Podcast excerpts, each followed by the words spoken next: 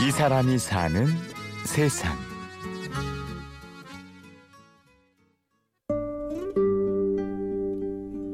남들이 얘기할 때 육하 원칙에 의해서 얘기를 하는 건지 혹은 또 이 사람이 거짓말을 하는 건지 이런 부분을 어, 하다못해 그냥 일반 직업적이 아닌 그냥 일반적으로 사람을 소개받았을 때도 그렇게 사람을 시선을 그렇게 바라본다는 거 어쩌면 또 폭력 절도 형사 사건 같은 거라든가 아니면 또 심지어는 성폭력 사건 아니면 또 이혼 사건 같은 건 아침에 즐거운 마음으로 출근했는데 막상 그런 기록들을 보면 사실상 기분이 좋을 일은 없겠죠. 저희도 마찬가지 사람이다 보니까 그런 것 때문에 아침부터 출근했는데 스트레스를 받는 거죠. 저희 입장에서는. 일산의 어느 법률사무소에서 사무장으로 근무하는 종훈 씨. 올해로 사무장 생활 10년 차를 맞는 종훈 씨의 주된 업무는 의뢰인을 상담하고 서면을 작성하는 일인데요. 음, 직업병이 아닌 직업병이 있는데 그게 참 하루 종일 전화하고 또 하루 종일 왼종일 또 의뢰인들하고 상담하고 얘기 들어주고 얘기하고 하다 보니까 아 사람 얘기 하도 치여서 하니까 얘기하는 것도 귀찮고 듣는 것도 너무 귀찮을 때가 있거든요.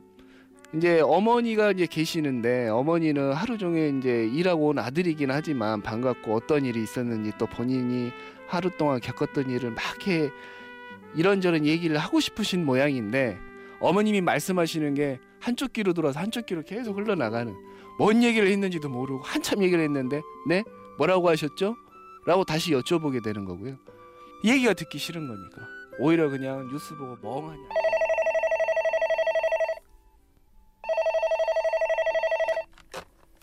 네, 전화 왔습니다.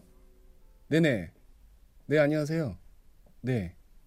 어, 그 사건은 재판 지금 이제 다음 주 예정되어 있는데, 어, 뭐 변호사님께서 뭐 말씀은 뭐 자세하게 전화는 따로 별도로 드렸을 건데요.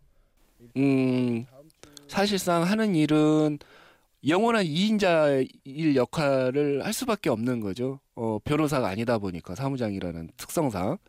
그래서 항상 뭐, 간 일례를 말씀드리면, 어, 어떤 기업체의 대표님이신데 사건을 의뢰하셨던 의뢰인이었는데 어, 사무적인 저한테는 막말을 하는 거죠. 반말도 아니고 높임말도 아니고. 그런데 그런 말을 비꼬면서 자꾸 얘기를 하니까 변호사님이 듣다 듣다 못해서 어, 너무하신 거 아니냐고. 어떻게 보면 그 사무장한테 그렇게 직원보다 더 못하게 그렇게 대하시면 되겠느냐고. 이런 얘기를 하신 경우도 있었고. 그럴 때는 참 아, 내가 왜 이런 말까지 들어가면서 또 어떤 경우에는 또 욕도 먹어가면서 뭐 고맙다는 말은 어떻게 보면 그런 말 한마디만 들으면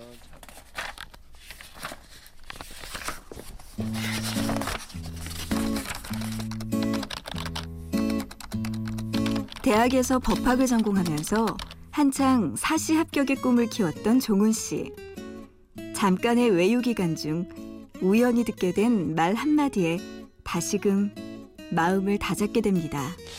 아, 그, 그, 그 얘기를 해드리면 좀 얘기가 긴데, 그 직장을 구한다고 그 서울의 상경에서 첫 직장이 어, 로드 매니저 일. 지금은 이제 유명해지신 뭐 개그맨들, 뭐 소속사 개그맨들 여러분들이 계시는데, 그때 당시에 김숙 씨께서 와서 뭐하다, 얘 너 뭐하다 왔니? 얘기하시길래, 어, 사법시험 준비를 좀 하다가 잠깐 좀 뭔가 일을 해야 될 것 같기에 여기서 일했습니다. 라고 했더니 그때 당시에 김숙 씨가 저희 저한테 하셨는데 얘 너는 그냥 가서 사법시험이나 공부하지. 못났다고 이 일을 하냐? 그냥 빨리 그만두고 집에 가서 공부나 해라. 실제로 막상 생각해 보니까 어, 사법시험 공부해야겠다는 생각이 들었던 것 같고 거기서 한 3개월 정도 그렇게 시작된 본격적인 사법시험 공부 이번에는 어머니의 말이 커다란 깨달음으로 다가옵니다.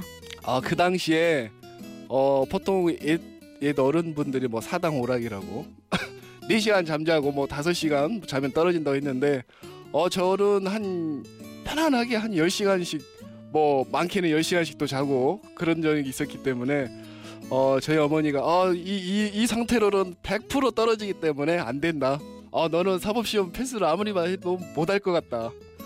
제가 스스로 생각해 보기에도 음, 아 그 말이 맞더라고요 사실상. 어 나 정말로 이 사법시험 패스 못할 것 같은데. 그래서 현실과 타협을 했죠. 그럼 법률사무소 가서 일을 해야겠네.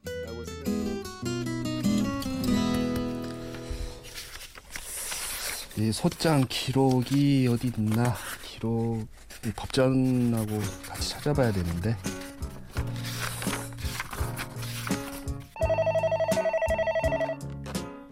네, 전화 왔습니다. 네네. In a little while from now, if I'm not feeling any less sound, I promise myself. 인생에 나름 큰 결정이 있을 때마다 주위 사람의 말 한마디 말 한마디에 의지해 지금의 자리에 이르게 됐다는 종훈 씨. 마흔을 1년 앞둔 시점. 자기 자신에게 새로운 다짐을 해봅니다.